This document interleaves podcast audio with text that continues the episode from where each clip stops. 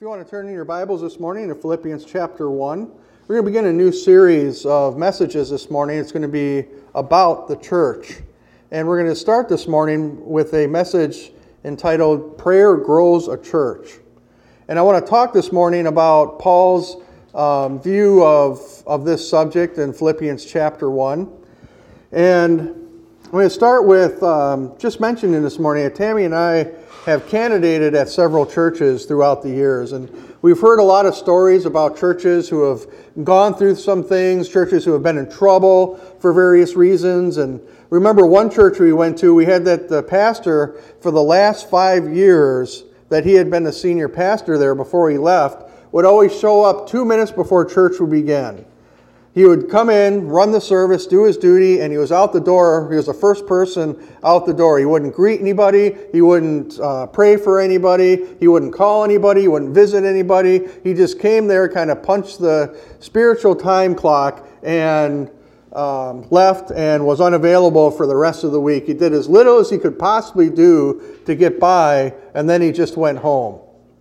Now, clearly, something happened in this pastor's life. I, I, have no idea what it was, but something happened that made him lose his zeal for caring for people, for wanting to preach the word, for wanting to be um, a shepherd to these kind of to the people of the church. And he became, instead of a shepherd, he became a hired hand that really only worried about punching the clock and, and getting his paycheck. Now, what happened to this man? We really don't know but for, because from all accounts, when the pastor had first come there uh, 10 to 15 years prior, he had been a hard charging pastor. He had taken this little church, only 10 or, or 12 people left, and grown it into a church that was um, a couple of hundred. But somewhere along the way, he lost his zeal for pursuing the things of God.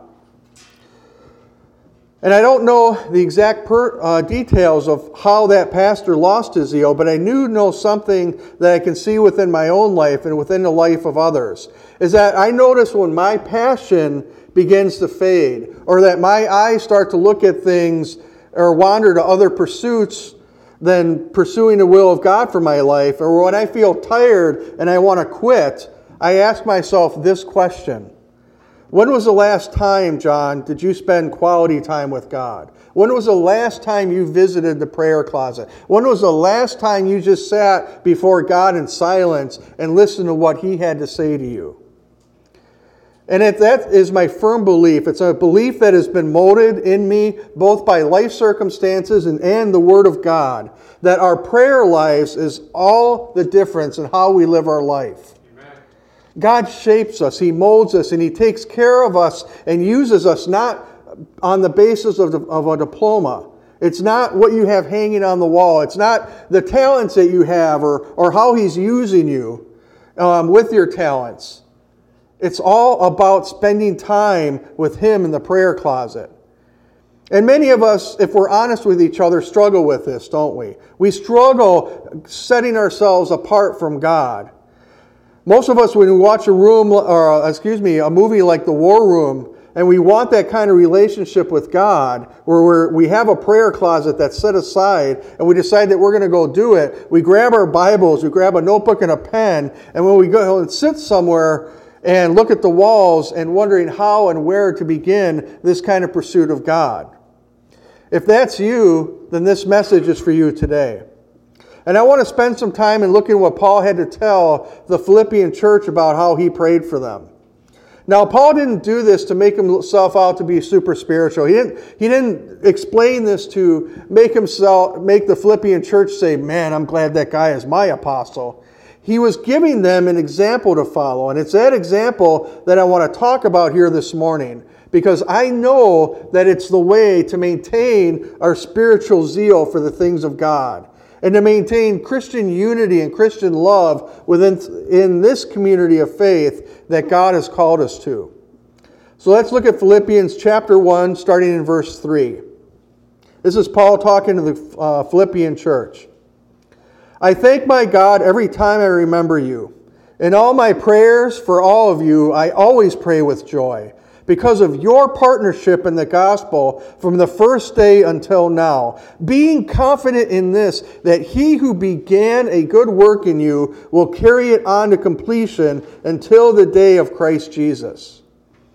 It is right for me to feel this way about you, since I have you in my heart, whether I am in change or, or defending and confirming the gospel, all of you share in God's grace with me. God can testify about how I long for all of you with the affection of Christ Jesus. And this is my prayer that your love may abound more and more in knowledge and depth of insight, so that you may be able to discern what is best and may be pure and blameless for the day of Christ, filled with the fruit of righteousness that comes through Jesus Christ to the glory and praise of God. And Father, I just ask, Lord, that you just take this message and use it to impress upon us the importance of prayer in our lives and the prayers in the life of this church. Father, I just ask, Lord, that we become a church family that prays for each other, a church family that loves each other, a church family that is committed to each other so that we may carry forth the banner of Jesus Christ into this community and see many souls come and join this family of faith. Father, that's my prayer this morning, and I ask this in your name. Amen. Now, the big idea that I want to share this morning is that I read a lot of things about church growth. I, have read a lot of book about how pe- uh, books about how people will take a church like ours that only has a few people left in a rural community that does, doesn't seem to be a lot of people around, and they take it and they turn it into a thriving church. And I appreciate those kind of books, but in the end, I want to uh, follow what God has for us. Saying that, experts in having a healthy church list a few factors that determine the health of the church. Number one is that the health of a church is based on the love and trust the congregation has for its pastor. That sounds like a given, right? You have to trust the guy that's standing up there every Sunday if, if the church is going to grow. Number two, the health of a church is also judged by how the congregation loves and trusts each other. That seems like another given. We have to love and trust each other if, if God's going to grow this church. In number three, the health of the church is determined on how much they are impacting the community for the kingdom of God. In other words, a question that was asked for me several asked to all the pastors in our district several district councils ago was this. If your church closed tomorrow, would anybody other than the people in this room even notice? Would the community notice? And that last point is what drives me personally. What impact are we making on our community? But we can't put we have to put first things first. We can't accomplish that third point without the first two being in place. And that's what we're going to look at this morning. Number one, you guys are at least tolerating me and you haven't thrown hymnals at me when I'm preaching, so I think we, we have that covered. Don't give Pastor Roger any ideas. He's looking for one. I think we all love and trust each other. So, how do we build on our first two strengths and, and so the third can uh, start being more and more evident in the life of our church? First, this scripture that we read this morning plainly teaches that we should pray for one another. We should pray for one another regularly. We should pray for one another passionately. Not just to punch a spiritual time clock, but with an earnestness and an expectation that God will answer the prayers of the people we're praying for and bless them and use them for the sake of the kingdom of God. This scripture just that we read lays out how we should pray for each other and that we should, how should we incorporate that our prayer in our prayer lives when we enter into our closets and meet with God. And Paul gives us four principles that I believe if we put them into practice will help our church stay healthy and not and grow not only numerically but spiritually and grow in effect in its effectiveness to this community. The first way that we show our love for each other in prayer is that our prayer for each other should be filled with thankfulness. Paul began his prayer by saying, I thank my God every time I remember you. I was reminded as I was studying for this this morning of a story that I had read and a series of books that um, influenced my life as a Christian It was actually a work of fiction by an author named Francine Rivers. And she wrote a, a series of books called The Mark of the Lion. These books take place in Rome in the second century, and they tell the story of a young Jewish girl named Hadassah. Hadassah was family was a messianic Jew who happened to be in Jerusalem around the time that Jerusalem was finally demolished by Rome. Her whole family was killed, and she was taken prisoner and taken back to Rome and sold into the slave markets to a very wealthy Jewish family, or excuse me, Roman family. This Roman family took her and made her be a maid to their daughter Julia. Hadassah's very quiet demeanor was a stark contrast to the loud and, and, and boisterous person that Julia was. And Julia would often mistreat Hadassah and made her life miserable. Yet there was something about Hadassah. There was a peace and a tra- tranquility in her life that Julia found compelling. That Julia, for years, people kept telling her to get rid of that, that ugly Jewish maid she had, but Julia just kept bringing her around and keeping her with her. But eventually, she finally fell into that wrong crowd. And that crowd hated Hadassah. They hated her for being a Christian. They found out that she was a Christian, exposed her, and sent her to the arena to be eaten by lions. Julia gave her over to that arena, and the lions attacked her and severely mauled her, and she was left for dead. But she was found by a doctor in training who, who healed her and brought her back for the drink of death. But she was severely scarred and had permanent damage to her leg, making it very hard to walk. She was so per- disfigured that she would actually wear a veil so it wouldn't make other people feel uncomfortable when they saw the claw marks and the teeth marks in her face. And through all this, Hadassah never stops praying for Julia. And most importantly, she never stops giving thanks to God for Julia. Eventually, the Lord Jesus leads her to return to Julia who is now dying of a wasting venereal disease. And Julia, through Hadassah's witness, is eventually brought to Jesus Christ on her deathbed.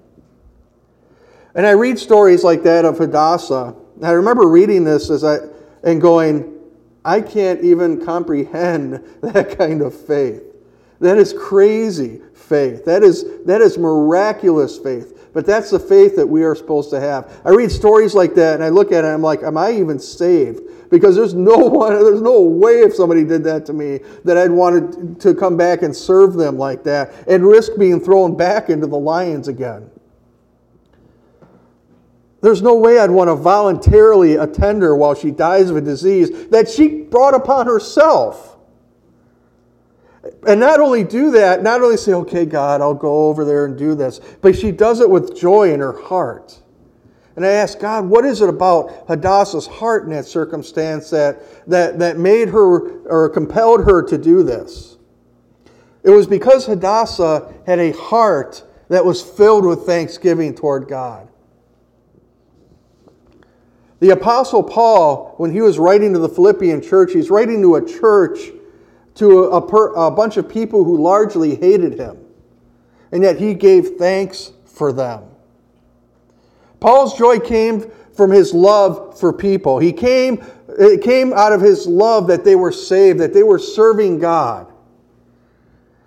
They had come out of darkness into the glorious light of Jesus. So Paul rejoiced no matter what the personality conflict was about, they were saved. And that is what he focused on. And that is one of the secrets to having that heart of thanksgiving, that heart of joy in our life. It's choosing for ourselves which lens you want to look through life with. If we use the lens of the flesh, we can look at something like what is happening in Milwaukee and saying, well, those people that are rioting right now in Milwaukee, they're just a bunch of savages. The National Guard should just go in with gunships, wipe out the whole thing. That would be the heart of flesh. That would be using our thoughts, our emotions, our experience to try to, to try to look at the world. But when we use our thoughts, when we use our emotions, when we use our experience to look at the world, we can never know the peace, love, or presence of God because we're using the eyes of flesh to view the world. But if we use the lens of Jesus to look at the world, we will see as he sees. He sees the north side of Milwaukee as being very poverty stricken. He sees them being under just a cloak of darkness, of spiritual darkness that has to be broken with the gospel of Jesus Christ. Then we're going to see as Jesus sees if we choose to look through the lens of Jesus. We're going to feel as he feels, and we will love like he loves. Even to the point of thanking him for people who mistreat us, people who use us, people who are spiteful to us. And that joy should permeate everything that we do.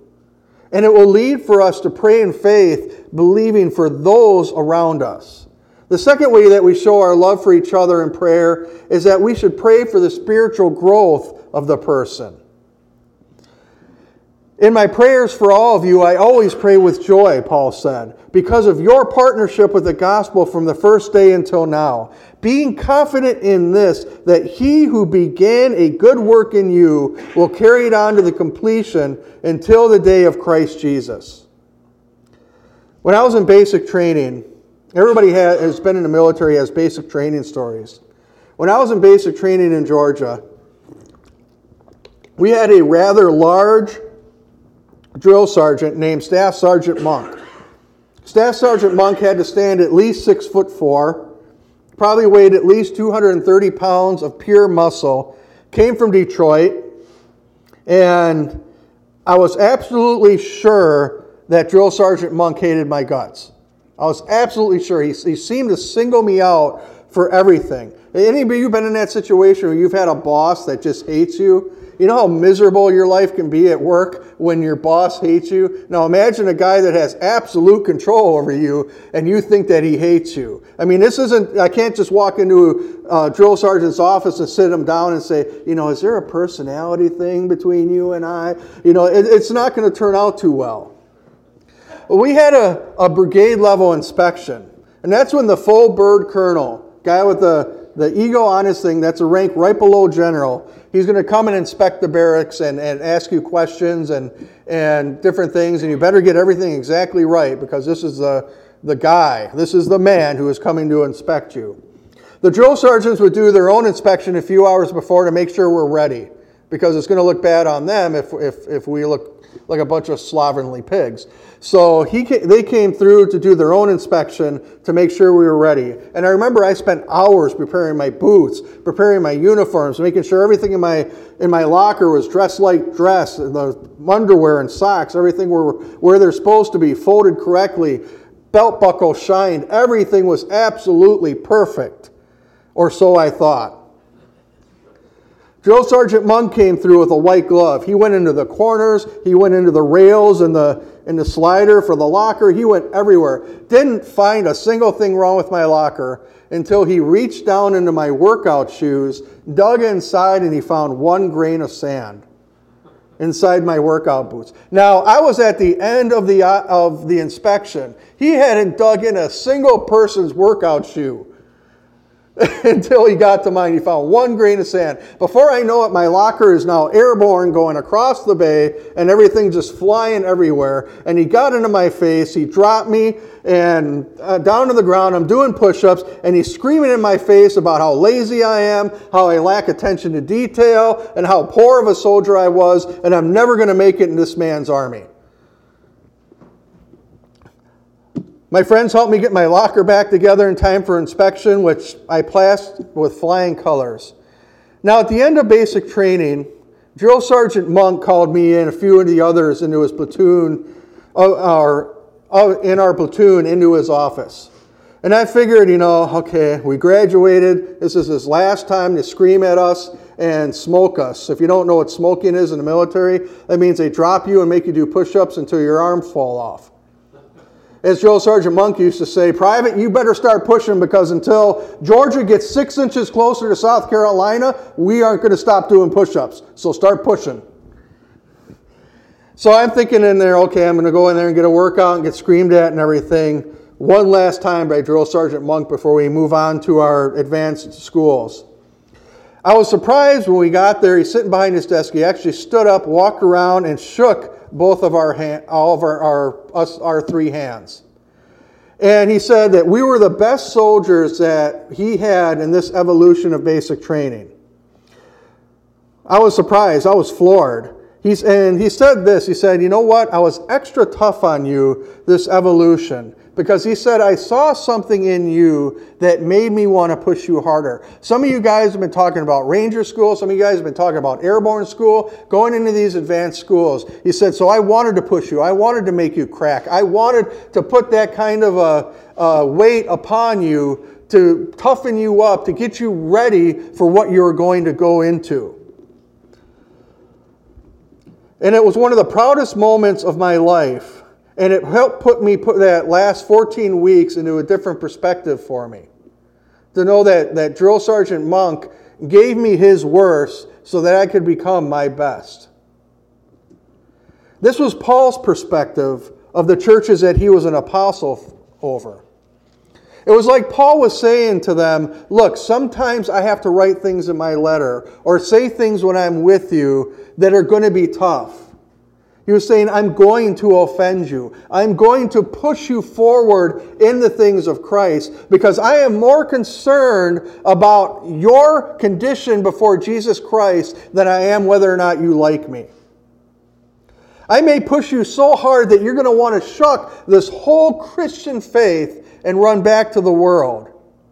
But you know what? I have my faith, not in you necessarily, but I have faith in the one that lives within you, that he is going to bring you to the completion of what he has for you and his plan in your life. He's going to complete that work that he started.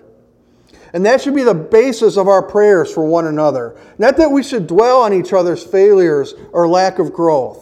That shouldn't, that shouldn't be our heart. But that we focus on Christ Jesus and his faithfulness to complete the work that he has started in each one of us. Roger, he's going to start complete the work he started in you. Bernie, he's going to complete the work he started in you. Keith, Conrad, ladies, he is going to complete the work he started in you. James, even you, he's going to complete the work he started in you. Just think about that for a moment. He is faithful to complete the work He has started in you. That should be a reason to be thankful before God this morning. Amen. We should be thankful for each other. We should be focused on Christ Jesus within each other. And that should help us to pray for the third way we should show love to each other through prayer. And that is number three, that God's presence should fill that person. Paul said, And this is my prayer, that your love may abound more and more in knowledge and depth of insight. Let me ask you a question. When you go to the gas station, do you pull up to the air holes and stick the air holes in your gas tank and try to fill your gas tank? That, that's not going to work out too well, will it? I mean, it's silly. Cars run on gas, not air, right? Then why do we spend hours focusing on God, asking for things of this earth, instead of eh, focusing on asking for more of God within our lives? We're trying to fuel at the wrong source. And sometimes our prayers for one another can look like that. Lord, help him get a better car. Lord, help him find a better job. Lord, help him have a bigger house. Lord, help him have, you know, things in this world instead of simply saying, God, just explode in his life. You know, it's actually one of my favorite parts of our times together is hearing prayer requests. I actually want to hear your prayer requests because it helps me to pray for you. Even if, if some of these things may seem like they're secular things, it helps me to, to see your heart and it helps me to love you. And, and when, I, when I kneel before God and pray for you, it helps me to, to know what's on your heart. And that's why I'm intimately interested in what is concerning you and what we should be praying about. And I love to lift those requests up before God and see Him move on your behalf. But when I pray for you all during the week, my prayer isn't so much those prayer requests, although I do remember those. It's that God's love may abound more and more in you. Why his love? Because you can't understand the Bible until you understand God's love. You can't understand your life and its purpose until you know His love. And you can't make sense of your circumstances or the situation that you are in in this life until you are sure of His love. Then and only then may your knowledge increase and your depth of insight be sure. Only then can you discern what His will is, His good, pleasing, and perfect will, when it comes to your life and the life of others. And only then can your prayers for yourself and others be truly effective. God's presence is the key to our prayer life. That's the whole purpose. And that leads us to our fourth and final point that God's presence will enable us to see as God sees. Verse 10 says that, so you may be able to discern what is best and may be pure and blameless for the day of Christ, filled with the fruit of righteousness that comes through Jesus Christ to the glory and praise of God. I think that one of the biggest things in life that keeps us from praying is lack of vision. We focus so much on what we perceive to be real that it pushes the miracle of prayer to the back burner. We focus so much on the news, so much on newspapers, so much on, on reading magazines, or so much on the internet and, and its information that we forget to shut all that off we need to learn to stop in this life, especially in this day that we live in. We need to shut off the phones. We need to shut off the TV. We need to unplug from the internet and just sit quietly before our God. That is going to be so essential to our survival in these last days, is just simply spending time unplugged from this world and plug back into God. Amen. Truth it is said that truth is reality as seen through the eyes of God. And that's pretty deep if you sit there and think about that for a minute that truth is reality as seen through the eyes of God. But how can you and I figure out what reality is unless we ask the author of all reality to reveal it to us? The Bible says that right now we see as through a mirror darkly. That's referring to mirrors in biblical times. They weren't really mirrors, they were highly polished um, um, discs of bronze that wouldn't do, um, do any type of real reflection, but you would see kind of an image in there, but it wouldn't be anything that was really clear. It would often be blurry and, and, and a darkened image. That is how God describes our ability right now to perceive life and what's going on around us right now, that we see through a mirror darkly. And that's why we need to spend time with God in prayer, especially now. Especially now. We need to discern our lives and what is best and what is right within the will of God through our lives through His eyes so that we can pray for what is best, what is right, and what is the will of God for each other and other people's lives. And that's how we show our love for each other this morning in our prayer lives. Moving forward in this body believers, we need to understand that we need to have a uh, we need to be praying with a heart of thankfulness. We need to be concerned with the spiritual growth of each other in our prayer life. We need to be asking God to fill people with his presence and fill the person sitting next to you right now with more of him. And we ask we need to ask God that his presence will help us to see as he sees. If we do that, it's going to be so critical for maintaining our love for Jesus. It's going to be more critical for maintaining our walk with Him and our witness to this community.